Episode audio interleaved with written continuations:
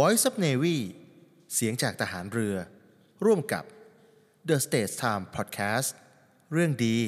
ฟังเพลิน เสนอรายการ Navy Time เรื่องดีๆ ประเทศไทยยามเช้า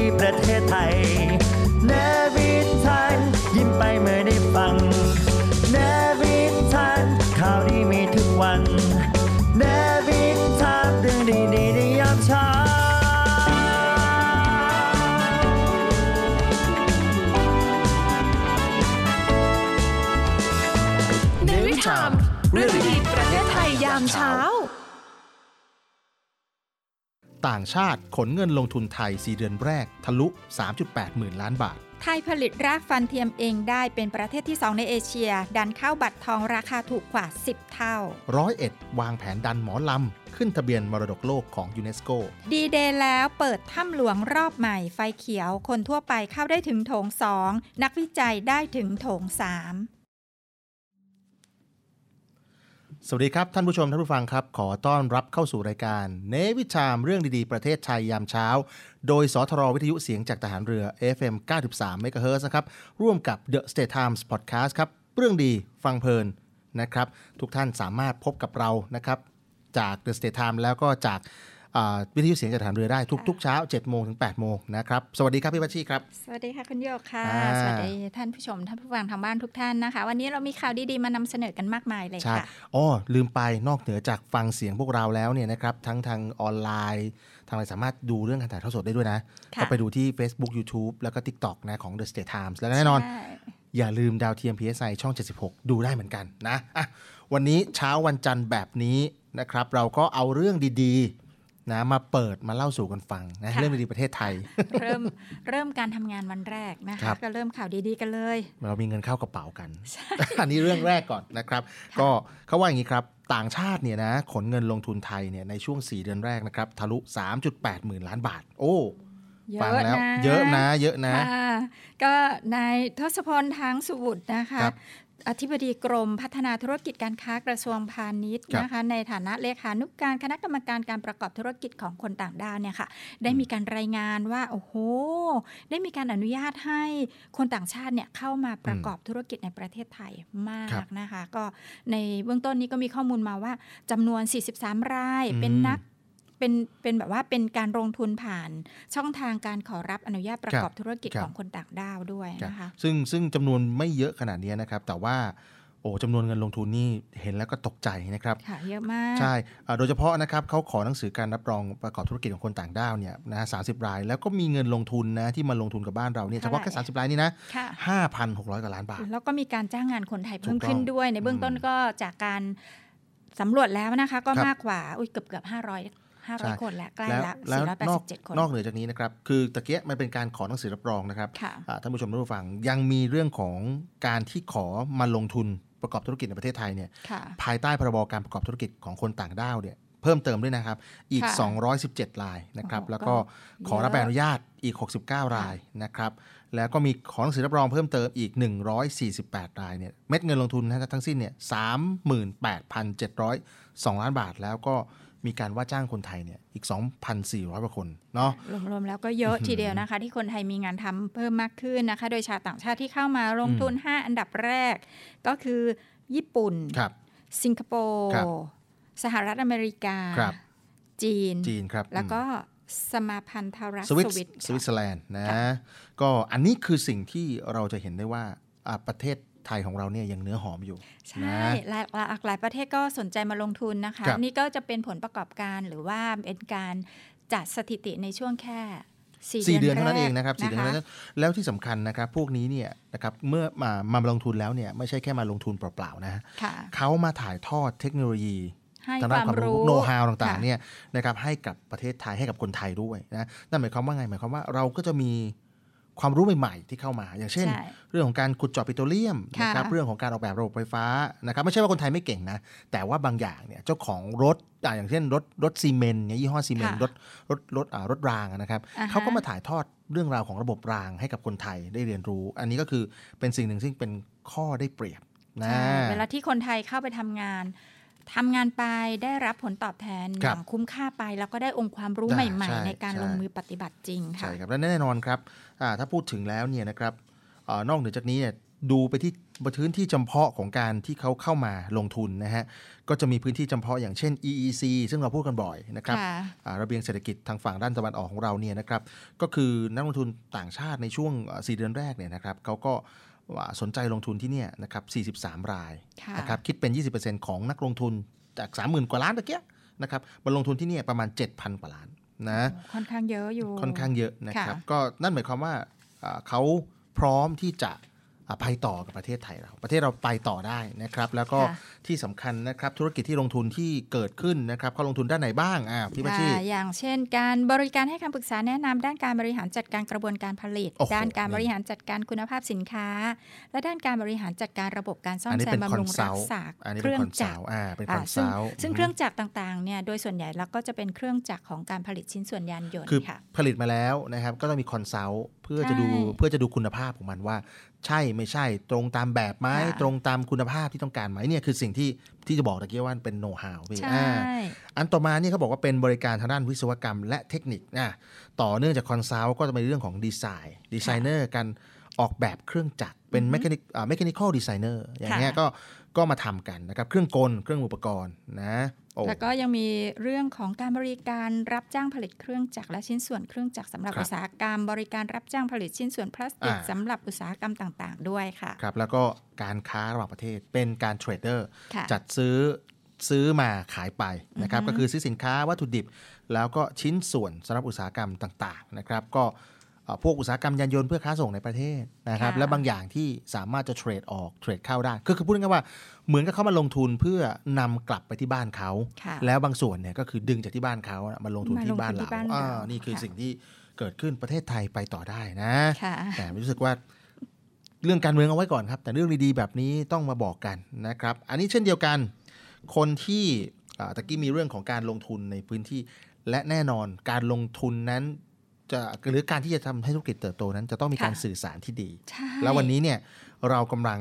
อยู่ในยุคเรียกว่า 5G 5G นะไม่ใช่ 4G แล้วนะ 5G แล้วแล้วแล้วก็วันเป็นนี้ 5G ระยะที่ 2 ใช่ เพราะระยะแรกเราเริ่มมาแล้วนะครับ ก็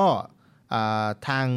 คณะกรรมการดิจิทัลเพื่อเศรษฐกิจและสังคมแห่งชาตินะครับ หรือว่าหรือสว่าดชสดชค่ะนะครับเขาได้เปิดเผยนะครับ คุณผู้ชม โหนดไทยสงฆ์นะครับเลขาธิการของคณะกรรมการดิจิทัลเนี่ยนะฮะเลขาธิการสดชเนี่ยเขาบอกว่าเขาเร่งทำแผนส่งเสริมการใช้ประโยชน์เทคโนโลยี 5G นะครับในระยะค่ะที่ 2 แล้วนะครับ ก็ ส่งเสริมให้ทุกภาคส่วนสามารถใช้ประโยชน์จากเทคโนโลยี 5G ได้นะครับค่ะเพื่อซึ่งอืมได้ทำการศึกษายุทธศาสตร์ชาติ นโยบายและแผนระดับชาติอ่าแผนงานมาตรการโครงการ และก็แนวทางปฏิบัติที่คดีรับของประเทศรวมไปถึงข้อมูลต่างๆ ที่เกี่ยวข้องอ่าได้รวบรวมมาแล้วนะคะครับผมก็ได้จัดการประชุมนะครับค่ะคือเขาเรียกว่าโฟกัสกลุ่มนะครับค่ะเป็นกลุ่มย่อยนะครับแล้วก็อือฮึเอาร่างเอาร่างร่างก่อนมาตรการค่ะส่งเสริมการลงทุน จากการใช้ประโยชน์เทคโนโลยี 5G เนี่ยนะมาพูดคุยกันค่ะ นะครับแล้วก็วางทิศทางเพื่อขับเคลื่อนเศรษฐกิจ ก็ด้วยความที่เอ่อกระทรวงนี้นะครับกระทรวงดิจิทัลเพื่อเศรษฐกิจและสังคมแห่งชาติเนี่ยนะครับอือฮึโดยเฉพาะคณะกรรมการเนี่ยเขาตอนนี้คือกำลังทำให้อยู่ในแผนการที่เราสามารถวางยุทธศาสตร์ชาติไว้ครับพี่วัชชีค่ะนั่นหมายความว่าไง หมายความว่า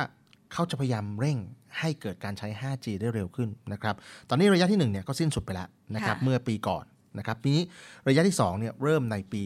2566ไปนี้ถึงปีไหนคะ2570ค่ะ นะครับนั่นหมายความว่าเราก็จะต้องเดินตามแผนเนี่ยหลายคนถามว่าโหต้องวางแผนขนาดนี้ต้องไกลขนาดนี้โอ้ใช่มันต้องวางไกล ใช่ เพราะว่าเราต้องดูข้อมูลฐานข้อมูลเดิมคสรับถานภาพการในปัจจุบันแล้วก็แนวโน้มในอนาคตครับเพื่อวางแผนและนำไปใช้ถูกพัฒต้องนาได้ครับจริงค่ะครับเพราะว่านโยบายเนี่ยจริง ๆ แล้วเขาวางไว้นะครับ ยาวมากเลยนะครับ ตั้งแต่ปี 61จนถึงปี 80 80นะครับแล้วก็ทบทวนเขาจะทบทวนทุก ๆ ระยะค่ะฉะนั้นไม่ต้องกลัวว่ามันจะเชยใช่หรือมันจะล้าสไบอกมัว่ายเอ๊ะวางวางแผนยาวเกินไปแล้วจะ ทันสมัยณเวลานั้นจริงไหมอ่าก็ปรากฏว่าเขามีการแผนงานทบทวนด้วยว่าถ้าหากว่าสถานการณ์ในปัจจุบันณช่วงนั้นๆเนี่ยเปลี่ยนแปลงไปครับเขาก็จะได้มีการทบทวนก็คือผนแต่ให้มีกรอบค่ะหลายคนบอกว่ามันมันมันเอ่อต้องมีกรอบต้องต้องมีกรอบนะท่านผู้ชมใช่ผู้ฟังใช่ต้องมีกรอบนะเพราะว่าอะไร เพราะว่าถ้าเกิดเราเดินไปพูดง่ายๆว่าไปด้นสดอะ อินพรไวส์ตลอดเวลามันก็มันก็จะมีปัญหาชีวิตได้ ฉะนั้นไม่ต้องใช่แปลกใจที่เขาวางแผนไว้แบบนี้ค่ะแต่ว่าเขาปรับเปลี่ยนได้ภายใต้กรอบที่เขาวางไว้นะค่ะอันนี้หลายคนบอกโอโอเคฟังอย่างนี้แล้วเขายังชั่วผมนึกว่าคุณก็วางแผนขนาดนี้เออผมจะต้องมานั่งดูเรื่องของการล้าสมัยเหรออะไรเงี้ยไม่ใช่นะ ก็ต้องมีกรอบแบบนี้นะครับค่ะแต่ว่าก็แล้วก็ที่สำคัญคือต่อให้เปลี่ยนผ่าน รัฐบาลไปเท่าไหร่เนี่ยแต่กรอบก็ที่เป็นตัวกรอบใหญ่ก็มันยัยังงครอบไว้อยู่ใช่แล้วนะครับค่ะทำให้เราสามารถมีการเบิกจ่ายอะไรต่างๆเนี่ยมันก็อือฮึอยู่ในกรอบนะครับภายใต้งบประมาณที่วางไว้นะอ่าโอเค ประมาณนี้อธิบายเข้าใจนะครับ กลับมาเรื่องดีๆอีกแล้วนะตะกี้ก็ 5G ระยะ 2 แล้ว อันนี้ไหนๆจะสื่อสาร 5G เวลาดาวน์โหลดหนังพี่พัชชีดาวน์โหลดหนังใช้ใช้เทคโนโลยี 5G ดาวน์โหลดหนังดูใช่ในมือถืใช่ไหมมันก็ต้องแบบว่า อาศัยเทคโนโลยีอินเทอร์เน็ตที่แบบรวดเร็วอ่าแล้วเราจะโหลดอะไรล่ะ เราก็โดดน้ำหนักของของอ่าเจาะเลยกันดีกบันว่าเทิงว่าบันเราเทิงนิดอ่านึงบันเทิงเราไปดูภาพยนตคืออร์ย่างกันี้นครับนะก็คืออุตสาหกรรมภาพยนตร์ต่างประเทศในไทยนะย้ำนะฮะอุตสาหกรรมภาพยนตร์ต่างประเทศในในไทยไทยค่ะเติบโตขึ้นครับ แล้วก็พร้อมที่จะสานต่อความสำเร็จแล้วนะครับ คืออย่างนี้ครับท่านเออ ตอนเนี้ยอุตสาหกรรมในภาพยนตร์ในต่างประเทศที่มาลงทุนกับประเทศไทยเนี่ยโดยเฉพาะนะครับผู้สร้างภาพยนตร์จีนค่ะนะครับตอนนี้เขาพร้อมเข้ามาที่จะถ่ายทำในไทยแล้ว ซึ่งมีแนวโน้มว่าคาดว่าการลงทุนจะมีมูลค่าเนี่ย750ล้านกว่าบาท750ล้านอ่าบาทใช่นะครับซึ่งแล้วที่สำคัญคือจะต่อยอดไปคือไทยเองนะครับก็จะไปเข้าร่วมงานเทศกาลภาพยนตร์นานาชาติด้วยค่ะอย่างต่อเนื่องด้วยนะครับอือฮึนั่นหมายความว่าเขาเข้ามา นะครับเราก็ส่งออกด้วยนะครับค่ะก็คือต่างชาติเนี่ยนะครับตอนนี้อุตสาหกรรมภาพยนตร์ต่างประเทศเนี่ยนะครับตอนนี้ให้ความสนใจในการกลับมาถ่ายทำในประเทศไทยแล้วนะครับค่ะโดยที่ล่าสุดที่ไทยเนี่ยเราได้ไปร่วมงานเทศกาลภาพยนตร์นานาชาติที่กรุงปักกิ่ง อันนี้อารมณ์เหมือนกับเหมือนกับอ่าอมก่อยโมเดลที่เราเล่าไปเมื่อวันก่อนนะคือเอาเอาไปเอาไปเจอเอาผู้ประกอบกันการไปเจอกับผู้ที่ผลิตค่ะนะอันนี้เหมือนกันครับเราก็อ่าพูดง่ายๆบริษัทที่รับจ้างผลิตภาพยนตร์ในไทยค่ะสำรวจโลเคชันนู่นนี่นั่นเนี่ย ก็ไปเจอผู้ที่เขาผลิตภาพยนตร์ในอ่าประเทศจีนแล้วนะครัไปบจัดกันใช่ที่กรุงปักปักกิ่กิ่งงซึ่งนะครับเป็นการจัดเทศกาลภาพยนตร์นานาชาติครั้งที่ 13ครับนะคะแต่ว่านี่เป็นแต่ครั้งแรกไทยที่เราไปเจออะไปครั้เขางแรกใช่ค่ะใช่ครับ ก็เลยได้เอ่อได้รับเกียรติจากผู้จัดงานเทศกาลภาพยนตร์เนี่ยให้เป็น Country of Honor นะครับค่ะก็คือพูดง่ายๆว่าเป็นหนึ่งในผู้ที่ได้รับการพิจารณาเพื่อจะหาโลเคชันในการที่จะมาถ่ายทำค่ะนะครับ ก็คาดกันว่าประเทศจีนเนี่ยจะส่ง นะครับคนเนี่ยส่งทีมงานของเขาเนี่ยนะครับมาถ่ายทำในประเทศไทยเนี่ยประมาณ 750 ล้านบาทนะครับอันนี้คืออันนี้คือแค่ครั้งเดียวนะ ครั้งเดียวที่เขาไปเจอนะครับฉะนั้นนั่นหมายความว่ายังไงนะหมายความว่าถ้าต่อต่อๆไปเราได้มีโอกาสไปเจอในเทศกาลอื่น ๆ อย่างเช่นเขาบอกว่ามียกตัวอย่างเช่น ที่เราไปเจอเอ่อเทศกาลภาพยนตร์อย่างที่เมืองคานที่ฝรั่งเศสเนี่ยนะอันนี้เราก็ไปแล้วก็ไปเจอกับผู้ที่สร้างภาพยนตร์ ไปเจรจา นะครับเขาก็เริ่มสนใจที่จะมาถ่ายทำภาพยนตร์ในประเทศไทยมากขึ้นเช่นเดียวกันนะครับ แต่อันนี้ยังไม่เป็นตัวเลขที่ที่เคาะกันเพราะว่าค่ะอันนี้โดยมากแล้วก็เนี่ยเป็นการคาดการณ์ใช่ เพราะว่าอย่างที่ไปปักกิ่งเนี่ยนะครับอันนี้เป็นช่วงต้นปีที่ผ่านมาค่ะนะครับอ่าที่ช่วงเมษายน ทีนี้ของคานเนี่ยจะเป็นช่วงพฤษภาคมดังนั้นก็คือจบเดือนเนี้ยนะครับที่เราทำอ่าทำการพูดคุยกันอยู่เนี่ยนะครับ ก็จะรู้แล้วว่าจะมีตัวเลขในการ อุตสาหกรรมภาพยนตร์เข้ามาอีกเท่าไหร่นะครับ แล้วแน่นอนเขาเชื่อกันว่านะครับอินเซนティブที่จะเกิดขึ้นในประเทศไทยเราเนี่ยน่าจะมีการปรับขึ้นจากแค่750 ล้านเนี่ยได้มีการปรับขึ้นอีกประมาณสัก 20ถึง30เปอร์เซ็นต์ นะคะนะครับใน 2 ปีที่จะอยู่ในช่วงเวลาเนี้ยนี่คือซอฟต์พาวเวอร์ที่จะเกิดขึ้นค่ะนะครับซอฟต์พาวเวอร์จากพื้นที่จากค่ะ location แล้วก็จากทีมงาน ต้องบอกว่าทีมงานทำภาพยนตร์ในประเทศไทยเก่งนะครับพี่พัชค่ะแล้วก็นอกเหนือจากการที่ต่างประเทศจะมาหา location ในการถ่ายทำแล้วอ่าในโอกาสที่ได้ไปเจอกันนะคะหนังไทยหรือภาพยนตร์ไทยก็มีโอกาสที่จะไปประชาสัมพันธ์ไปโชว์ในการจัดจำหน่ายอ่าด้วยว่าเสนอไปฉายต่างประเทถูศกต้องได้ด้วยค่ะก็จะอารมณ์เหมือนองค์บาก สค่ะมัยก่อนนะที่เราดูทันกันไหมนะฮะท่านผู้ชมผู้ฟังน่าจะทันแหละแหมนะฮะเรารุ่นเดียวกันอย่างองค์บากนี่ก็ไปฉายเมืองนอกนะเอ่ออย่างเอ่อตำนานสมเด็จพระนเรศวรของค่ะท่านมุ้ยอย่างเงี้ยก็ไปเหมือนกันเมืองนอกอย่างเงี้ยก็จะอารมณ์ประมาณนี้นะครับนั่นหมายความค่ะว่า ประเทศไทยนะครับ จะเป็นที่หมายตาของอีกหนึ่งอุตสาหกรรมอ่าโอ้ฟังแล้ว หลายอย่างนี่ดีอะค่ะหลากหลายอุตสาหกรรมก็เจริญเติบโตขึ้นครับนะคะ รวมไปถึงเรื่องของวิทยุการบินค่ะครับก็เป็นปลื้มมากเลยเขาบอกว่าเที่ยวบินจีนพุ่ง 1.2 หมื่นไฟล์นะคะครับคาดว่าโตอย่างต่อเนื่องค่ะ ก็ยังอยู่กับจีนอยู่ ตะกี้ไป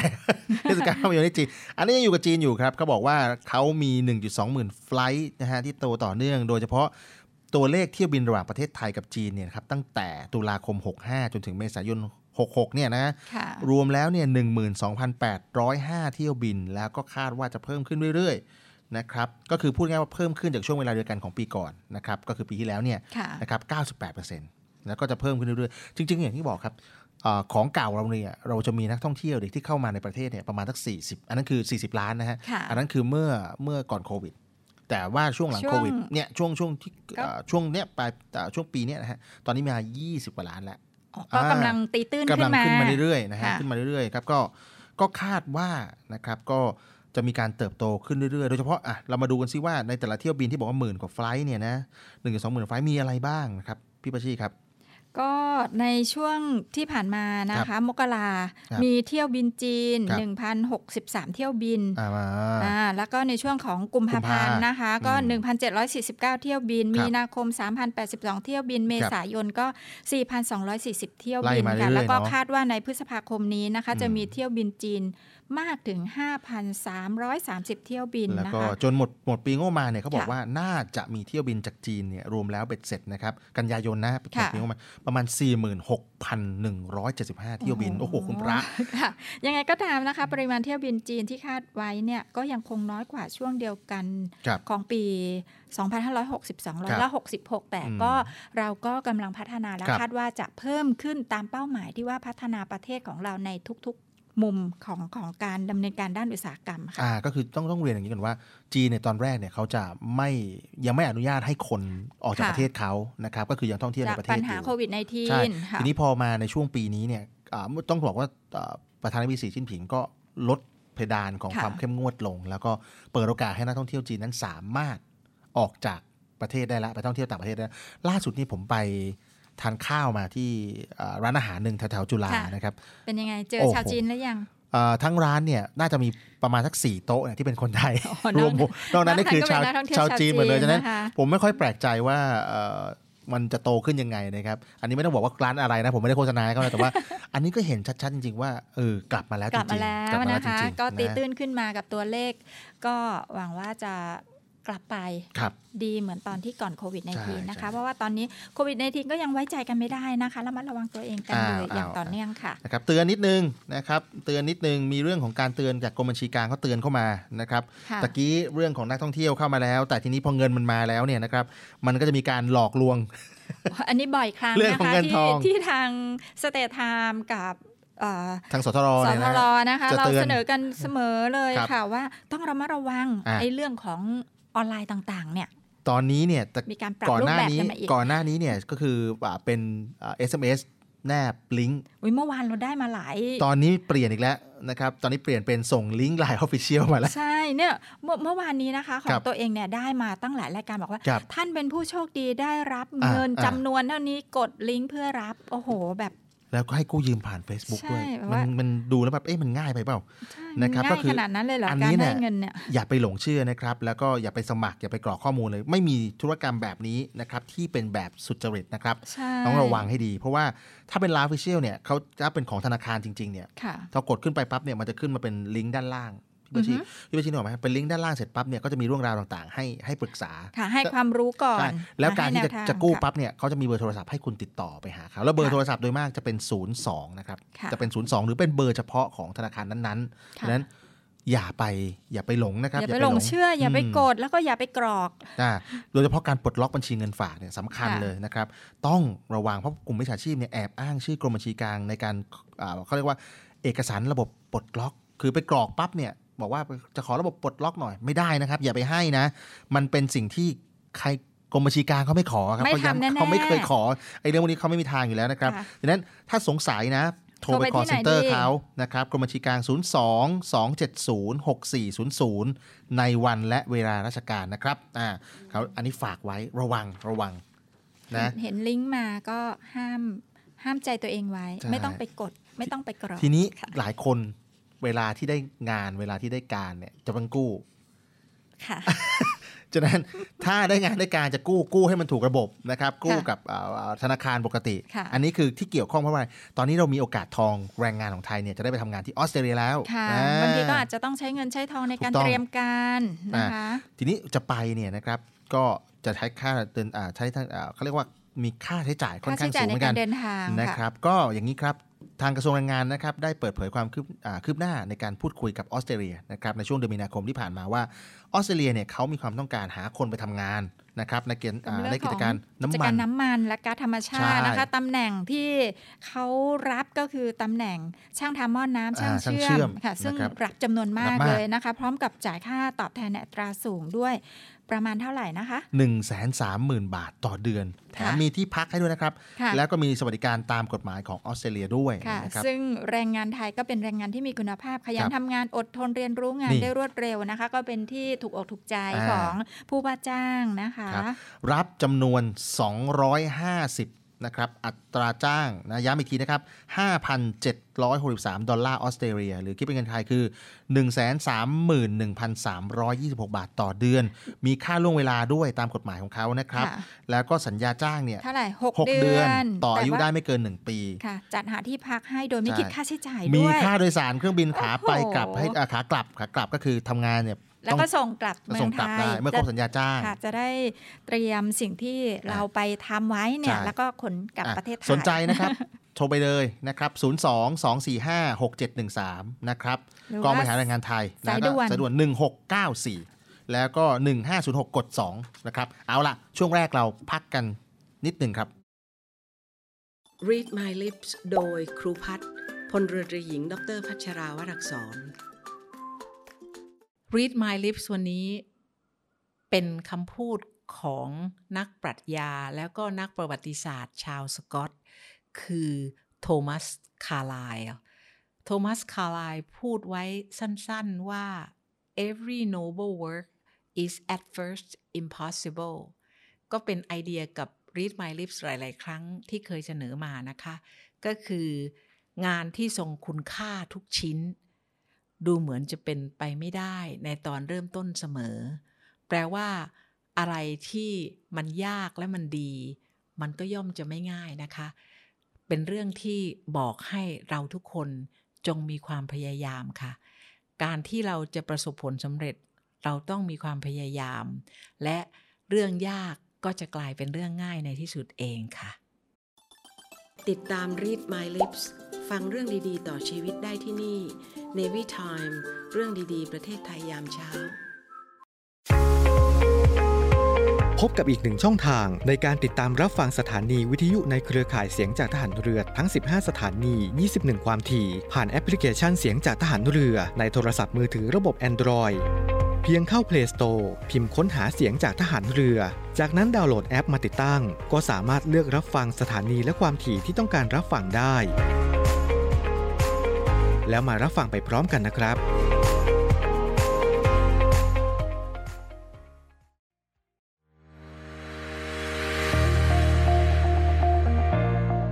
The Trusted Navy ขอเชิญร่วมติดตามข่าวสาร ภารกิจ และเรื่องราวที่น่าสนใจของกองทัพเรือ ผ่านช่องทาง YouTube ของกองทัพเรือด้วยการกดไลค์ กดติดตาม YouTube Channel กองทัพเรือ Royal Thai Navy Official Channel มาอัปเดตข่าวสารและร่วมเป็นส่วนหนึ่งของกองทัพเรือที่ประชาชนเชื่อมั่นและภาคภูมิใจ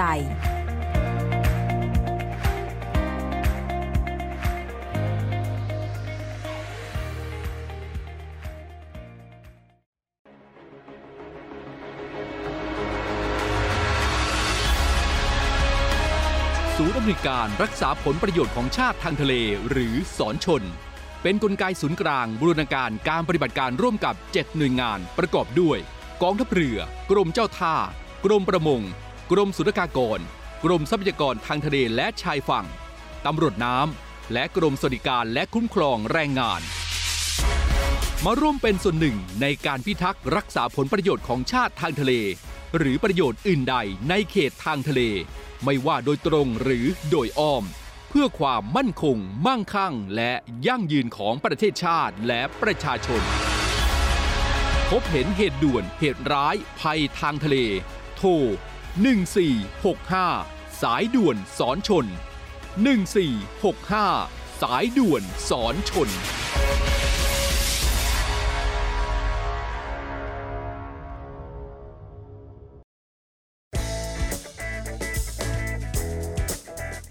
ภัณฑ์เสริมอาหาร สไปมอร์รวมสารสกัดสาหร่ายสไปรูรินาและมะรุม ที่มีส่วนช่วยสลายไขมันในหลอดเลือด ลดความเสี่ยงภาวะหัวใจวายเฉียบพลัน ผลิตด้วยเครื่องจักรที่ทันสมัย ควบคุมการผลิตเป็นอย่างดี ผลิตภัณฑ์เสริมอาหารสไปมอร์สั่งซื้อ 1 กระปุก แถมฟรี 2 กระปุก จากปกติ 1,650 บาท แต่คุณจ่ายเพียงแค่ 790 บาทเท่านั้น ยิ่งไปกว่านั้น สั่งซื้อ 2 กระปุกตอนนี้ แถมฟรี 3 กระปุก จากปกติ 2,750 บาท แต่คุณจ่ายเพียงแค่ 990 บาทเท่านั้น โทรสั่งซื้อได้ที่ 02 666 9456 ย้ำ 02 666 9456สไปมอร์ รวมสารสกัดสาหร่ายสไปรูนีนาและมะรุม ทยานไปข้างหน้า เร็วได้อีก SME D Bank จัดให้ สินเชื่อ SME Speed Up เร่งเครื่องธุรกิจเดินหน้าเต็มกำลัง เติบโตก้าวกระโดดวงเงินกู้สูง 5 ล้านบาท อัตราดอกเบี้ยพิเศษ ผ่อนสบาย นาน 12 ปี ติดต่อ SME D Bank ทุกสาขาทั่วประเทศ call center โทร 1357 SME D Bank ธนาคารเพื่อ SME ไทย เงื่อนไขเป็นไปตามหลักเกณฑ์ธนาคาร The States Times สำนักข่าวออนไลน์สำหรับคนรุ่นใหม่ The Stage Time สำนักข่าวออนไลน์สำหรับคนรุ่นใหม่ The State Times สำนักข่าวออนไลน์สำหรับคนรุ่นใหม่ ข่าวสดใหม่เกาะติดเลือกตั้ง เศรษฐกิจทันใจ คนไทยควรรู้ เชิดชูคนดี คลิก www.thestagetimes.com Stage กับ Times มี S นะคะ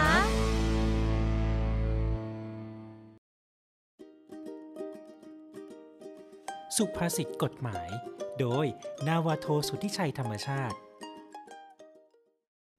สุภาษิตกฎหมายกับพี่จิ๋วครับ ปล่อยคนชั่วร้อยคนดีกว่าจับผิดคนเพียงคนเดียว เป็นสุภาษิตกฎหมายที่แสดงให้เห็นว่า การจับแพ้นั้นสร้างความเสียหายอย่างมหาศาล ยิ่งกว่าการปล่อยคนชั่วเสียอีก ในการพิจารณาคดีของศาลศาลจะพิจารณาจากสำนวน ที่แต่ละฝ่ายจะยื่นต่อศาลและนำสืบเป็นสำคัญ โดยศาลจะชั่งน้ำหนักความน่าเชื่อถือของพยาน เพื่อให้เป็นการแน่ใจว่าจำเลยได้กระทำความผิดตามฟ้องจริง ถึงจะมีคำพิพากษาลงโทษจำเลย ถ้าไม่อาจมีพยานหลักฐานยืนยันความผิดของจำเลยได้ หรือกรณีเป็นที่สงสัยว่าจำเลยกระทำความผิดตามฟ้องหรือไม่ศาลจะยกประโยชน์แห่งความสงสัยให้จำเลย ซึ่งในเรื่องนี้ กฎหมายไทยได้บัญญัติไว้ในประมวลกฎหมายวิธีพิจารณาความอาญามาตรา 227 ติดตามสุภาษิตกฎหมายได้ที่นี่ เนวิทาม เรื่องดีๆ ประเทศไทยยามเช้า กลับมาในช่วงที่ 2 ของรายการเนวิชามเรื่องดีๆประเทศไทยยามเช้านะครับ พบกับผมกับพี่พัชชีในวันจันทร์วันนี้นะครับค่ะก็แหมมีแต่ข่าวเรื่องราวดีๆวันนี้ข่าวของกองทัพเรือมีอะไรบ้างครับพี่พัชชีครับอ๋อโดยบัญชาการต่อสู้อากาศยานและรักษาฝั่งค่ะ เขาได้จัดกิจกรรมประกวด วาดภาพอ่าสวนสมุนไพรหมอพรสอรฟเพราะว่าโดยบัญชาการต่อสู้อากาศยานและรักษาฝั่งเนี่ยอยู่ที่สัตหีบสัตหีบเขาใช้ครับตัวย่อว่าสอสอรรฟฟนะคะเขาจัดกิจกรรมเนื่องในวันครบรอบวันสิ้นพระชน 100 ปีครับของเสด็จเตีย หรือครับว่าพลเรือเอกพระเจ้าบรมวงศ์เธอ พระองค์เจ้าอภากรเกียรติวงศ์อืมกรมหลวงชุมพรเขตอุดมศักดิ์คค่ะรับอ่าก็อ่าหลักๆแล้วเนี่ยนะครับก็ เป็นการมอบรางวัลนะครับโดยท่านค่ะผู้บัญชาการหน่วยบัญชาการต่อสู้อากาศยานและรักษาฝั่งนะครับพลเรือตรีสุประสิทธิ์บุรณะโอสถนะครับแล้วก็ร้อยตำรวจเอกหญิงมยุรีบุรณะโอสถนะครับประธานค่ะกรรมการชมรมพระยาหน่วยบัญชาการต่อสู้อากาศยานและรักษาฝั่งค่ะเป็นประธานในพิธีเปิด แล้วก็มอบรางวัลกิจกรรมประกวดภาพอ่าวาดภาพสวนสมุนไพรหมอพรค่ะนะครับซึ่งวันอืมครบรอบวันสิ้นพระชนม์ของเสด็จเตี่ย 100 ปีเนี่ยครับก็เมื่อวันที่ 19 ที่ผ่านมาครับนะคะ แล้วเขาก็มีการมอบรางวัลอืมให้กับ น้องๆ ที่ครับได้มาร่วมกิจกรรมวาดภาพนะคะอ่ามีมีใครบ้างได้รับรางวัลกันแหม่ไปแล้ว ก็ชื่นชมยินดีด้วยนะคะเป็นน้องๆเด็กหญิงทั้งนั้นเลยนะครับค่ะรางวัลชนะเลิศอ่ารางวัลชนะเลิศเนี่ยผมจะได้ไปไหนเนี่ยนะรางวัลชนะเลิศนะครับได้แก่เด็กหญิงเปมิกาฉัดอินนะครับค่ะแหมเก่งมากนะครับ รางวัลรองชนะเลิศอันดับหนึ่งได้แก่เด็กหญิงจินนิพาบุญโทนะแล้วครัก็บรองชนะเลิศอันดับ2ก็คือเด็กหญิงสิริมันชัยสิทธิ์นาวินค่ะอ่านะครับรางวัลชมเชยนะครับ เด็กหญิงนัทธนันอ่า เชิดเขาเว้านะครับ แล้วก็รางวัลชมเชยอีกหนึ่งรางวัลก็คือเด็กหญิง วีนัทบุญญาพงพรนะครับค่ะอันนี้เราคุยกันเรื่องเด็กๆเนาะเด็กๆยินดีกับเด็เด็กๆด้วยอ่ามมาคุยเรื่องของคุณพ่อคุณแม่กันบ้างดีกว่าค่ะ ช่วงนี้เปิดเทอมแล้วค่ะ คุณหยกค่ะน้อมจิตครับร้านนี้ต้องไปนะครับสำหรับคนที่ซื้อชุดนักเรียนนะครับตะกี้เด็กเด็กหญิงนะเด็กหญิงค่ะ แต่ตะกี้ที่ยังยังยังติดค้างเรื่องของอรฟอยู่เลยนะพี่อ่าหน่วยบัญชาการต่อสู้กับสยานและรักษาฝั่งตรงกอนั้งนทัพตรงเรืนั้นอก็ค่ะมีร้านอาหารอร่อยด้วยนะโอ้อร่อยทุกอย่างค่ะที่นั่นมีหลายร้านด้วยขอเรียนเชิญนะคะ ไปได้นะไปได้นะค่ะเขาเขาเขาพื้นที่ทะเลก็สวยแล้วทะเลก็สวยตอนนั้นค่ะผมเพิ่งไปมาฮะอือฮึรู้สึกดีรู้สึกดีอากาศร้อนดี โอเค กลับมาที่เรื่องของการซื้อชุดนักเรียนนะครับของผู้ปกครองในปีนี้ก่อนเขาบอกว่าอย่างนี้ครับเขาพบว่าผู้ปกครองเนี่ยนะครับออกมาซื้อชุดนักเรียนน้อยลงกว่าทุก ๆ ปี นะฮะแล้วก็เพราะาวันที่ 16 ก็เริ่มเปิดใช่เทอมการประหยัด15 16เขาบอกว่าที่ประหยัดผ่านมาแล้วก็ซื้อเท่าที่จำเป็นอย่างผมไม่ต้องต้องไกลอย่างผมเองก็ซื้อแค่เพิ่มแค่ชุดเดียวเฮ้ยเราก็ซื้อแค่ 2 ชุดเองยังใส่ได้ยังใส่ได้นะครับ ก็บรรยากาศนะครับที่ร้านน้อมจิตนะครับ อันนี้ไปที่สาขาบางกระบือนะครับเอ่อตรงนี้เขาบอกว่าเขาเป็นหนึ่งในร้านค้าที่เขาเข้าร่วมโครงการพาณิชย์ลดราคาช่วยประชาชนเรื่องของการ back to school ของลูกหลานนะครับ ก็พบว่าบรรยากาศในช่วงเช้านะครับผู้ปกครองเนี่ยพาบุตรหลานนะครับในวันหยุดสุดสัปดาห์เนี่ยออกมาซื้อชุดนักเรียนกันอย่างต่อเนื่องนะครับกำลังจะเปิดเทอมของผมลูกผมเนี่ยเปิดวันที่ 15 เช่นเดียวกันอ่าค่ะ ส่วนใหญ่แล้วก็ทั้งหมดนะคะ ปีนี้เปิดวันที่ 15พฤษภาคมค่ะนะครับก็วันนี้เขาบอกว่าคนซื้อชุดนักเรียนเนี่ยนะครับซื้อน้อยลงนะครับซื้อน้อยลงนะครับ แล้วก็อ่าบางท่านเนี่ยนะครับก็ไม่ได้ซื้อชุดนักเรียนเป็นหลักนะครับ ตอนนี้ก็คือบางคนก็ไปซื้อ ถุงเท้าค่ะอย่างเดียวก็เรียกว่ามีส่วนอืมส่วนประกอบส่วนประกอบของเครื่องแต่งกายอ่านักเรียนนะคะแล้วก็อ่าอีกอันหนึ่งก็คือชุดลูกเสือนะครับ แต่วันนี้ก็เดี๋ยวมีเรื่องเรื่องของลูกชุดลูกเสือก็มีบางโรงเรียนก็ออกมาบอกว่าไม่เป็นไร ก็มีแค่ผ้าพันคอ woggle ก็พอแล้วนะครับ ก็เรียนได้ชุดลูกเสือนะ ก็เลยตอนนี้ก็คือเริ่มจะประหยัดกันมากขึ้นครับพี่ปัชชีค่ะแล้วอย่างเช่น อย่างเช่นอ่าร้านสามิตเซ็นเตอร์อันนี้เป็นร้านจำหน่ายอ่า ชุดนักเรียนเหมือนกัน อยู่ที่บ้านย่านบางกระบือเหมือนกันย่านบางกระบือกรุงนะครับเทพก็บอกว่านะคะผู้ปกครองก็เริ่มซื้อกันน้อยลงกว่าทุก ๆ ปีค่ะนะครับ มองว่าประหยัดกันมากขึ้น และที่สำคัญคือสั่งซื้อทางออนไลน์มากขึ้นด้วยอ๋ออมก็ไม่ต้องเดินทางนะคะ แล้วก็ที่สำคัญนะครับเดี๋ยวนี้อ่าไปซื้อในแพลตฟอร์มออนไลน์มากขึ้นโดยเฉพาะทาง Shopee หรือ Lazada เนี่ยซึ่ง 2 แพลตฟอร์มนี้เขามีโค้ดส่วนลดนะครับ ตั้งแต่อ่า วันนี้จนถึง 31 พฤษภาคม นั่นก็เลยกลายทำให้การซื้อหน้าร้านก็ลดลงน้อยลงด้วยนี่คือพฤติกรรมที่นะคะเปลี่ยนไปนี่คือถ้าเกิดว่าพฤติกรรมที่ท่านใดเปลี่ยสไปนใจก็ไปเลือกซื้อกันได้ตามความจำเป็นนะคะอ่าประหยัดพอสมควร แล้วก็จัดหาตามความจำเป็นค่ะ ทีนี้พูดถึงเรื่องเครื่องแบบกลับมาเรื่องของมาคุยเรื่องทคนหารทหารกันบ้างดีกว่าคนนะในเครื่องแบบคนในเครื่องแบบ เขาบอกงี้ครับว่าเขาสุดทึ่งครับจ่าเอกพยาบาลประจำเรือหลวงช้างนะครับ พก ปีกรบพิเศษเต็มเสื้อนะครับ ทั้งซิลรีคอนแล้วก็นาวิกโยธินโหค่ะค่ะในปกติแล้วเนี่ยเหล่าทหารแพทย์ครับหรือพยาบาลเนี่ยเราครัก็บจะดูแลผู้ป่วยครับไม่ว่าจะเป็นป้องกันรักษาอืมฟื้นฟู แต่ส่วนใหญ่แล้วก็จะอยู่ที่โรงพยาบาลหรือหน่วยการพยาบาลนะคะครับแต่ว่าอันเนี้ยมีการพบน้อง เจ้าหน้าที่พยาบาลซึ่งเป็นชั้นคยรับศจ่าเอกนะคะ แล้วก็มีเครื่องหมายเต็มไปหมดเลย ไม่ใช่แค่เครื่องหมายทางการแพทย์การซิลพยาบาลเท่านั้นซิลนี่คือย่ายากมากเลยนะ14 สัปดาห์ถ้าผมจะไม่ผิดนะค่ะแล้วรีคอนนี่ก็หนักหน่วงมากรีคอนนี่คือทางทางของหน่วยลาดตระเวนเขานะฮะไม่ผมไม่รู้เรื่องของทหารเรือว่าทำไมเนี่ยยังไงเนี่ยค่ะ บุคคลที่กล่าวถึงในที่นี้นะคะครัก็บคือจ่าเอกธงชัย พงษาค่ะพงษานะคะ ซึ่ง อย่างที่คุณหยกบอกนะคะ บอกว่าติดปีกบนหน้าอกเนี่ยจำนวน 5 ปีก ซึ่งตนตนเองก็คือจ่าเอกธงชัยเนี่ยสำเร็จหลักครับสูตรมาจากสถาบันหลักสูตรอะ Recon ก่อนรบพิเศษก่อนค่ะรบนะครับพิเศษนะคะอ่าซึ่งเป็นแขนงของการอ่าของนยเขาของนยสะเทินเขาน้ำสะเทินบกอืมนะคะแล้วก็มีหลักสูตรการดับเพลิงและกู้ภัยทางกองทัพเรือค่ะนักทำลายใต้น้ำจู่โจมซิลนี่มนุษย์หรือกบว่ามนุษย์กบจบด้วยนะครับนะคะก็คือ ฝ่าสมรภูมิสามมิติได้เลย แล้วก็ค่ะมีวิทยาศาสตร์ใต้น้ำกองทัพเรือของกรมการแพทย์ทหารเรือค่ะแล้วก็หลักสูตรส่งอากาศทางนาวิกโยธิน อันนี้ก็ต้องโดดร่มได้ต้องโดดร่มนะคะได้นะครับก็คือโดดร่มในความมืดก็ได้ด้วยพอได้หมดเลยค่ะคุณพระแล้วจริงๆแล้วเนี่ยเอ่อจ่าเอกธงชัยพงษาเนี่ครัยบผมเป็น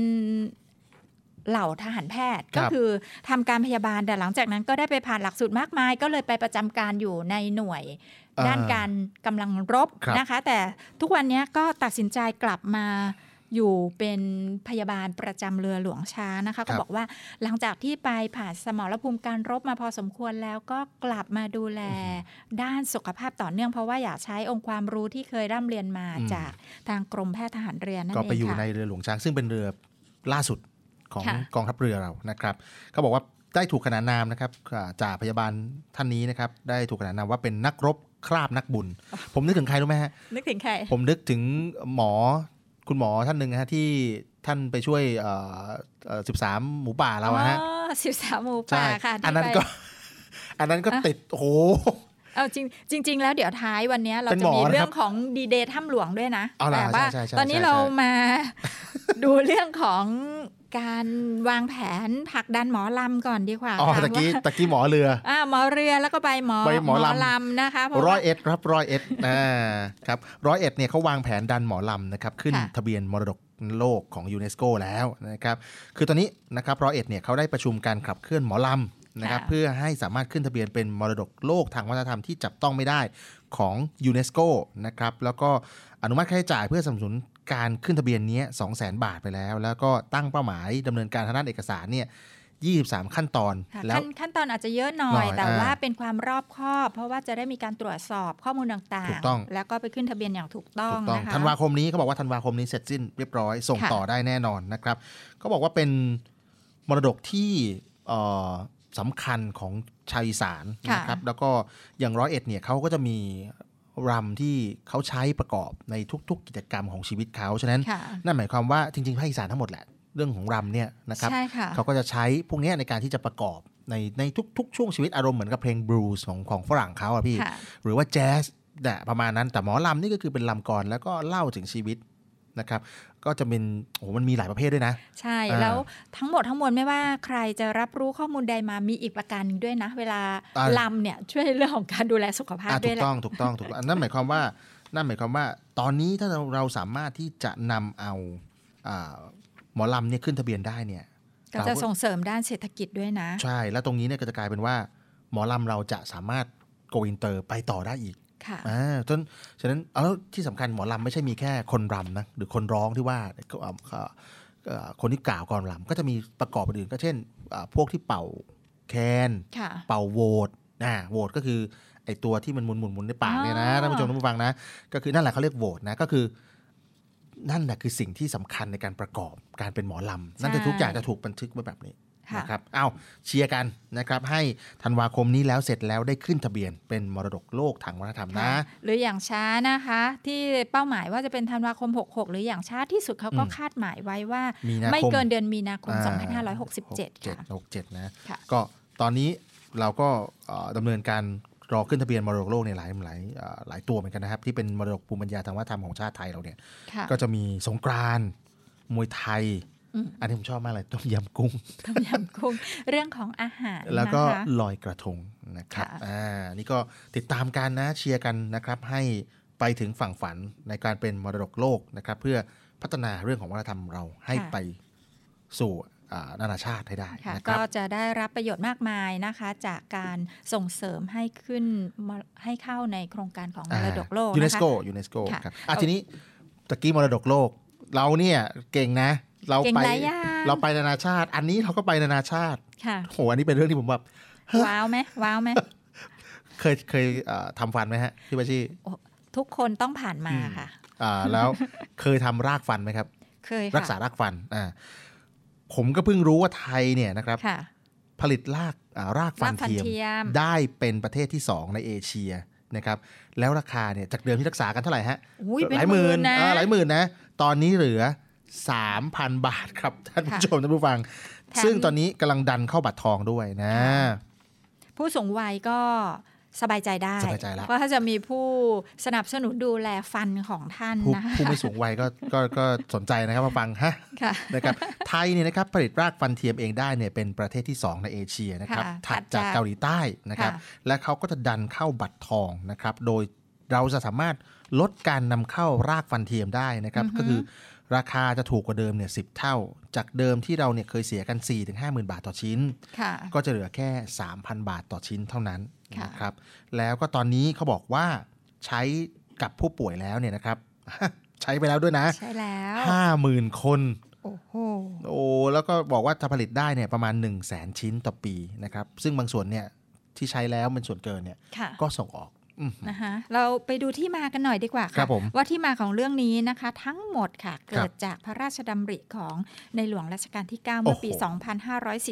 2548ครับที่ทรงห่วงใยราษฎร แล้วก็มีพระประสงค์ให้ผู้สูงอายุเนี่ยได้มีอืมสุขภาพช่องปากที่ดีครับโดยเฉพาะการได้รับรากฟันเทียมอย่างเท่าเทียมอืมจึงเกิดการวิจัยเพื่อผลิตรากฟันเทียมขึ้นในประเทศไทยค่ะอ๋อโดยนักวิจัยมูลนิธิทัน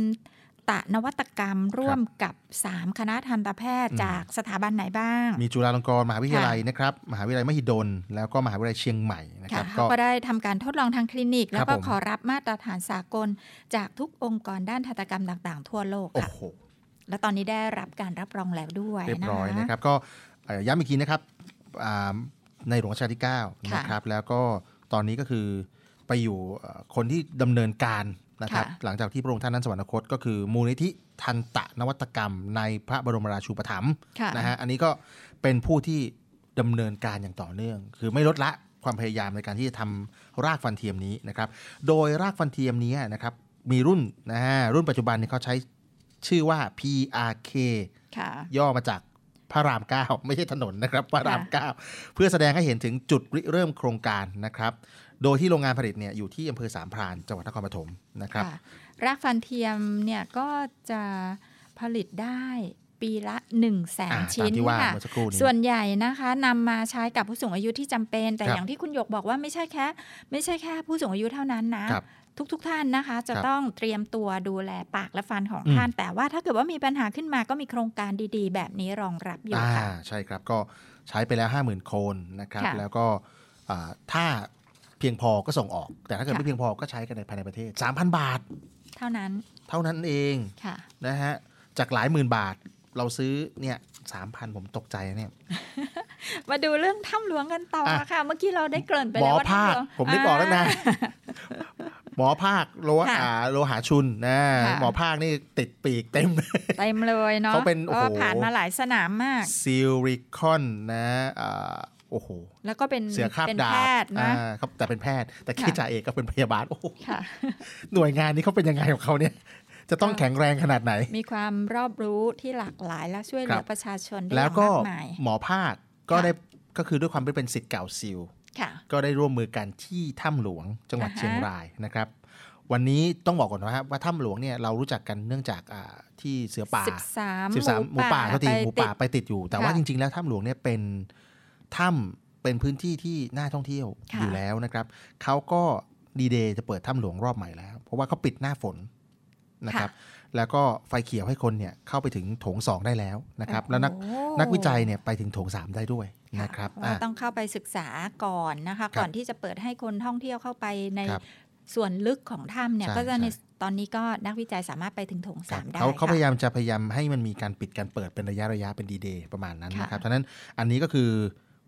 กรมอุทยานก็เลยประกาศว่าจะเปิดรอบใหม่ให้กับนักท่องเที่ยวเนี่ยสามารถย้อนรอยปฏิบัติการช่วย 13 หมูป่า ติดถ้ำโดยไฟเขียวให้คนทั่วไปเนี่ยเข้าได้ถึงโถงสองค่ะส่วนนักวิจัยเนี่ยไปต่อถึงโถงถ้ำที่ 3 ได้นะครับ พร้อมกับเตรียมบวงสรวงแหมต้องมีคนไทค่ะยต้องบวมีงสรวงบวงสรวงเจ้าแม่นางนอเจ้าแม่นางนอนนะคะนะซึ่งเป็นการรำลึก 5 ปีอ่ากู้ภัยการกู้ภัยถ้ำหลวงใน 10 กรกฎาคมนี้ห้าค่ะปีแล้วเหรอครับพี่5ปีแล้วแป๊บเดียวนะใช่แป๊บเดียวนะ ตอนนั้นก็โอ้โหเราก็ลุ้นกันทั้งประนะเทศ อยู่ตรงไหนจเนาะดจออยู่หน้าจอใช่แล้วว่าครับติดตามทางสื่อโซเชียลว่าตอนนี้ไปอยู่ตรงไหนใครครับเข้ามาช่วยบ้างบรรยากาศเป็นยังไงอุณหภูมิความร้อนความชื้นฝนตกไหมโอ้โหอ้าวในช่วงนั้นนะเฝ้าจดจอเรื่องเดียแล้ววกัเรานเลก็ยจะรู้จักหน่วยงานแต่ละหน่วยงานค่ะแล้วก็ทั้งในและนอกประเทศกันเยอะแยะอ่ามมากมาย นี่คือสิ่งที่เกิดขึ้นในช่วงเวลานั้นนะครับ ก็ค่ะจะมารำลึกครบ 5 ปีกันนะครับค่ะก็อย่างนี้ครับคุณ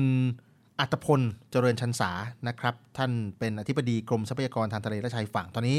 รักษาราชการแทนอธิบดีกรมอุทยานแห่งชาติสัตว์ป่าและพันธุ์พืชเนี่ยค่ะได้ไปเป็นอ่าได้เดินทางไปเป็นประธานประชุมคณะอนุกรรมการสำรวจ และก็บริหารจัดการถ้ำในเขตอุทยานแห่งชาติถ้ำหลวงขุนน้ำนางนอนนะครับอ่าที่ผ่านมาในช่วงในช่วงสุดสัปดาห์ที่ผ่านมาค่ะนะครับแล้วก็ได้มีมตินะครับว่าอ่ามีกำหนดการบริหารจัดการถ้ำหลวงครั้งใหม่ โดยจะนำมาส่งเสริมการท่องเที่ยว การศึกษาวิจัยแล้วก็ที่สำคัญคือ การจัดรำลึกครบรอบ 5 ปีนะครับในการช่วยเหลือเยาวชนทีมฟุตบอลหมูป่าอะคาเดมี่นะครับในซึ่งช่วงจะช่วงตอนไหนครับพี่ จะเปิดกันระหว่างวันที่ 23 23มิถุนายนถึถึงง10 10กกรรกกฎาฎาคคมมนะอันนี้ก็อันนี้เป็นสิ่งที่แหมก็อยากไปดูเหมือนกันนะ ผมก็อยากไปดูเหมือนกันนะ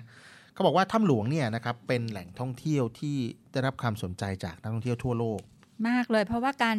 กระจายข่าวประชาสัมพันธ์ข่าวเหตุการณ์เมื่อเหตุห้าการณ์ปีนั้นที่ผ่านมาเนี่ย ทั่วโลกไม่ใช่แค่คนไทยหรอกที่เฝ้าอยู่หน้าจอครับนะคะ ทั่วโลกนอกเหนือจากการ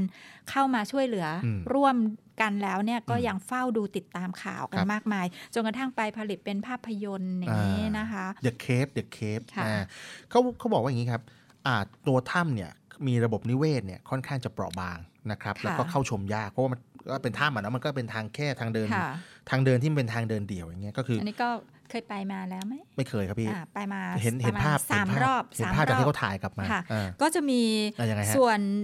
ที่ขึ้นเนินขึ้นเนินแล้วก็ลงลงแล้วอ่าก็แล้วก็มีส่วนที่แคบส่วนครับที่กว้าง แล้วก็มีส่วนที่ทางแยกอย่างเงี้ยอ๋อแล้วก็โอ้โหมีความชื้นความเย็น ถ้าเราไปแบบปลอดภัยนะ ก็ครับจะรู้สึกความร่มเย็นในใจ ความอบอุ่นโอ้โอ้โหแบบ ได้ได้เรียนรู้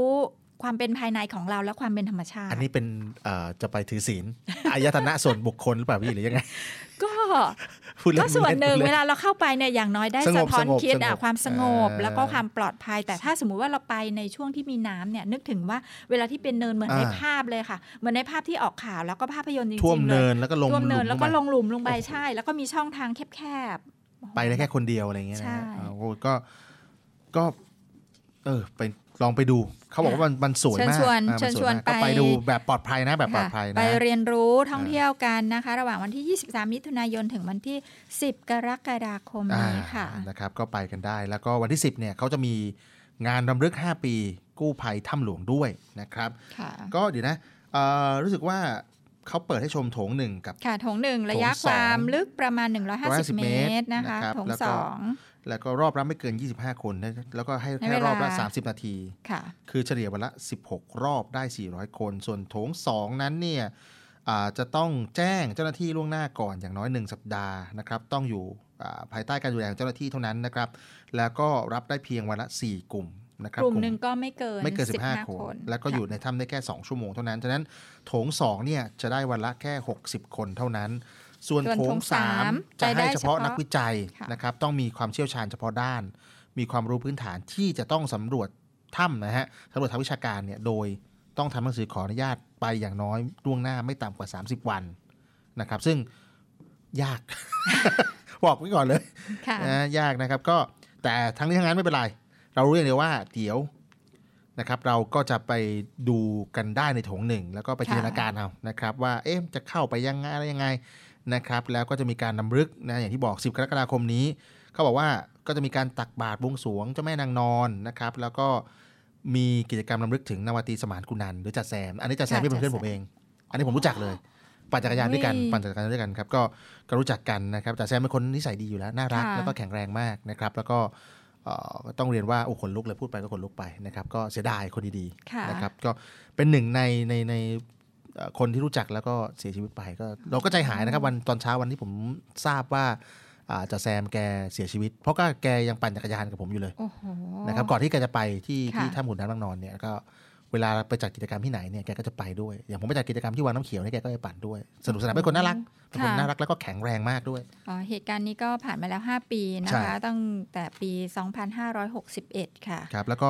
อ่านึกถึงจ่าแซมเสร็จปั๊บก็จะมีน้องอีกคนหนึ่งก็คือน้องดวงเพชรพรหมเทพน้องดอมนะครับอันนี้ก็อ๋อไปเสียชีวิตที่อังกฤษต่างประเทศใช่ครับค่ะที่ประเทศอังกฤษนะครับก็อ่า ก็ขอแสดงความเสียใจกับครอบครัวด้วยนะครับค่ะตรงนี้ก็จะมีวันที่มีการรำลึก 5 ปีกู้ภัยถ้ำหลวงเนี่ยจะมีการจัดเวทีเสวนานะครับ เรื่องของการเปลี่ยนแปลงอุทยานแห่งชาติถ้ำหลวง หลังค่ะเหตุการณ์กู้ภัย แล้วก็นิทรรศการถ้ำหลวงนะครับ อันนี้ก็คือ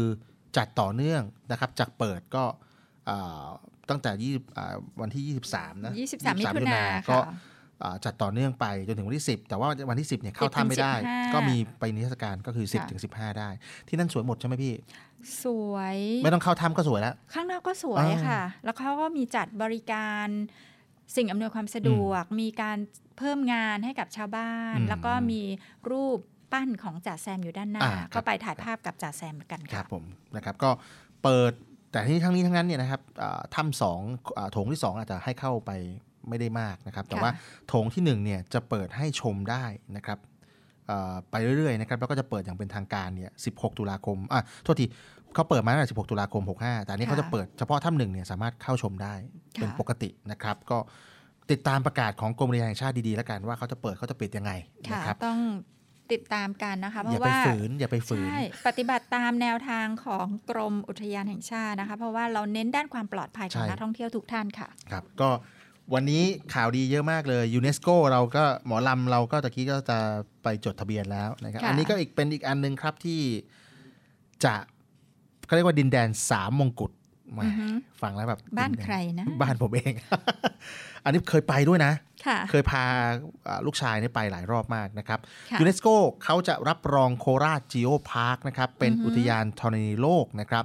ทำให้โคราชเนี่ยนครราชสีมาเนี่ยครับเป็นเมืองทีสี่ 4 ของโลกที่มีดินแดนแห่ง 3 มงกุฎของยูเนสโกอยู่อะนะครับเป็นยังไงบ้างอ่าดินแดนสามมงกุฎอ่าความหมายเป็นอย่างไร อย่างนี้ครับ องค์การการศึกษาวิทยาศาสตร์ และวัฒนธรรมแห่งสหประชาชาติ หรือว่ายูเนสโกเนี่ยเขารับรองให้โคราชจีโอพาร์คนะครับค่ะจังหวัดนครราชสีมาเนี่ยเป็นอุทยานธรณีโลกนะครับอ่าเมื่อวันที่ 17 พฤษภาคมที่ผ่านมานะครับซึ่งถือเป็นอุทยานธรณีโลกแห่งที่ 2 ของประเทศไทย แล้วก็ทำให้ไทยเนี่ยสร้าง ประวัติศาสตร์นะครับ โดยเฉพาะในจังหวัดนครราชสีมาเนี่ยเป็นเมืองแห่งสามมงกุฎหรือเรียกว่า Triple Crown นะค่ะซึ่งก็คือพูดง่ายๆว่าจะเป็นเมืองที่ได้รับการรับรองอย่างเป็นทางการนะครับในในหลักหลากวัฒนธรรม ซึ่งโคราชเนี่ยได้แล้ว3 3ดวงสามดวงสามดวงสาซึ่มงโปรแกรมนั่สามนโปเอรแกรมงนะคะ ก็คือมรดกโลกกลุ่มป่าดงพญาเย็นเขาถูกใหต้องญ่ครับมนุษย์และชีวมสณแกฑราชลอ่าค่ะนะฮะ พื้นที่มณฑลที่สแกราป่านะคะสแกและราอีกและอีกที่หนึ่งก็ก็คืคืออจิโอพาร์ค Geo Park ก็คือโลกอ่านะคะเขาใหญ่เนี่ยไม่ต้องแปลกใจกลุ่มดงพญาเย็นเนี่ยคือขึ้นไปคุณรู้เลยว่าคือนั่นคืออุดมสมบูรณ์มีช้างค่ะป่ามีสัตว์ป่าอุดมสมบูรณ์ ส่วนมนุษย์และชีวมณฑลอันเนี้ยเดิมเนี่ยป่าสแกราชเนี่ยจะเป็นพื้นที่ของหน่วยรบพิเศษ หมวกแดง หมวกสแดมัยงก่อนใช่ครับ อันนี้ก็ค่ะคือจะอยู่ใกล้ติดติดกับในเมืองเลย ออกจากเมืองมานิดเดียวก็ถึงแล้ว สมัยค่ะก่อนผมเคยเข้าไปเข้าค่ายลูกเสือ อืม ตอนอายุอ๋อเข้าค่ายลูกเสือไปที่ป่าสะแกราชนี่แหละนะครับค่ะก็ยังเป็นป่าเป็นป่าที่เชื่อมโยงกับดงพญาเย็นอืมอ่าเป็นอะไร ก็คือเป็นส่วนของชีวมณฑลซึ่งค่ะอุดมสมบูรณ์ครับอุดมสมบูรณ์มาก แล้วก็ส่วนจีโอพาร์คเนี่ยนะครับจะเป็นพื้นที่ที่เราจะพบร่องรอยของไดโนเสาร์ไม้กลายเป็นหินเนี่ยอย่างเงี้ยนะครับจะพบที่นี่เยอะมาก ซึ่งจริง ๆ แล้วเขาบอกว่ามี 177 แห่งทั่วโลก ใช่ครับ แต่ว่าพบที่เมืองไทยเราด้วยนะคะเยอะมากครับก็คือเป็นดินแดนแห่งเควสตาและฟอสซิลเราเจอที่นี่เยอะมากนะครับแล้วก็เชื่อมโยงกับระบบนิเวศค่อนข้างค่ะจะชัดเจนมากนะครับ แล้วก็ต้องบอกว่าตรงนี้ ดำเนินการมาเนิ่นนานแล้วนะ ตั้งแต่ปี 2537 แล้วก็ต่อเนื่องมาแล้วก็ ได้รับการรับรองนะใช่คะเป็นเมืองที่สี่ของโลกต่อจากอิตาลีเกาหลีใต้แล้วก็จีนมาที่โคราชประเทศไทยเราก็ยินดีกับชาวไทยทุกท่านนะคะ เรามีเรื่องดีๆ เข้าสู่เวทีโลกกันอย่างต่อเนื่องเลยค่ะโอ้โห ต้องบอกว่าแหมทนลุกด้วยเป็นบ้านผมเอง เอาล่ะเอาละครับ วันนี้ก็มาช่วงสุดท้ายของในวิชามเรื่องดีประเทศไทยยามเช้านะครับ ก็พบกันอย่างนี้นะครับ ทุกๆวันนะครับ7โมงถึง8โมงวันจันทร์จริงๆ ผมไม่พบอยู่กับคุณสอน แต่วันนี้พบพี่พัชชีนะครับ ไม่เป็นไร พบใครก็สนุกเหมือนกันครับ วันนี้ใช่ขออนุญาต ล่ำลาท่านผู้ชมและผู้ฟังไปแต่เพียงเท่านี้ครับ สวัสดีครับ สวัสดีค่ะ Start ให้อัพโดยสถาพรบุญนาถเสวี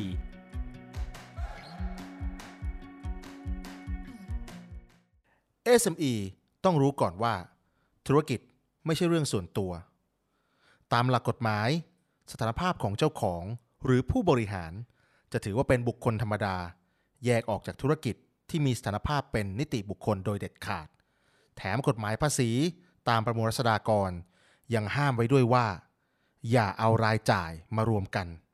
เพราะเป็นสิ่งที่ผิดกฎหมาย ดังนั้น ค่าใช้จ่ายส่วนตัว รวมถึงค่าใช้จ่ายต่างๆ ของครอบครัว ไม่ควรเอามารวมกับค่าใช้จ่ายในการดำเนินธุรกิจ ไม่เช่นนั้น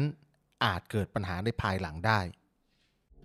ติดตาม Start ให้อัพก้าวแรกของความสำเร็จ ได้ทุกวันเสาร์7นาฬิกาถึง8นาฬิกาที่เนวิทาม เรื่องดีๆ ประเทศไทยยามเช้า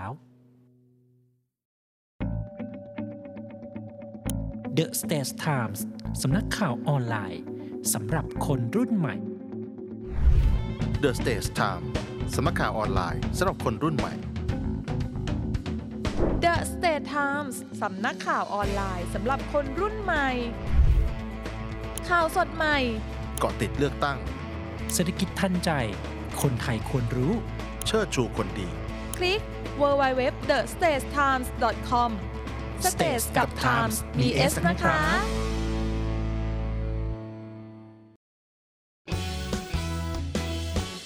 รำรำรำเรือสามรำเรือสามรำรำรำรำเรือสามรำเรือสามร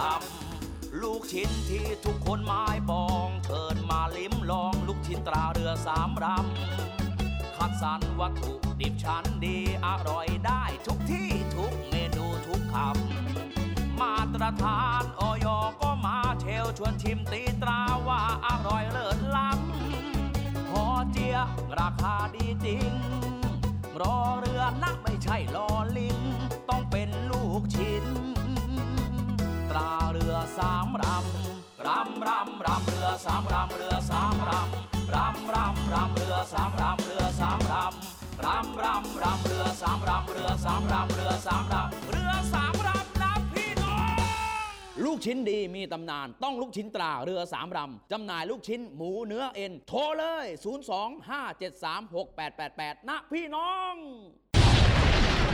ทยานไปข้างหน้า เร็วได้อีก SME D Bank จัดให้ สินเชื่อ SME Speed Up เร่งเครื่องธุรกิจเดินหน้าเต็มกำลัง เติบโตก้าวกระโดดวงเงินกู้สูง 5 ล้านบาท อัตราดอกเบี้ยพิเศษ ผ่อนสบาย นาน 12 ปี ติดต่อ SME D Bank ทุกสาขาทั่วประเทศ call center โทร 1357 SME D Bank ธนาคารเพื่อ SME ไทย เงื่อนไขเป็นไปตามหลักเกณฑ์ธนาคาร The States Times สำนักข่าวออนไลน์สำหรับคนรุ่นใหม่ The Stage Time สำนักข่าวออนไลน์สำหรับคนรุ่นใหม่ The State Times สำนักข่าวออนไลน์สำหรับคนรุ่นใหม่ ข่าวสดใหม่เกาะติดเลือกตั้ง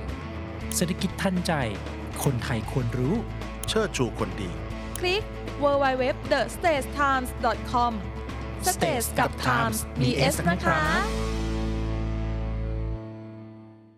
ติดตามเนวิชามเรื่องดีๆ ประเทศไทยยามเช้า ทุกวันจันทร์ถึงวันอาทิตย์ เวลา7นาฬิกาถึง8นาฬิกาทางสทร วิทยุเสียงจากทหารเรือ FM 93.0 MHz The States Times ช่องทาง Facebook YouTube และทางจานดาวเทียม PSI ช่อง 76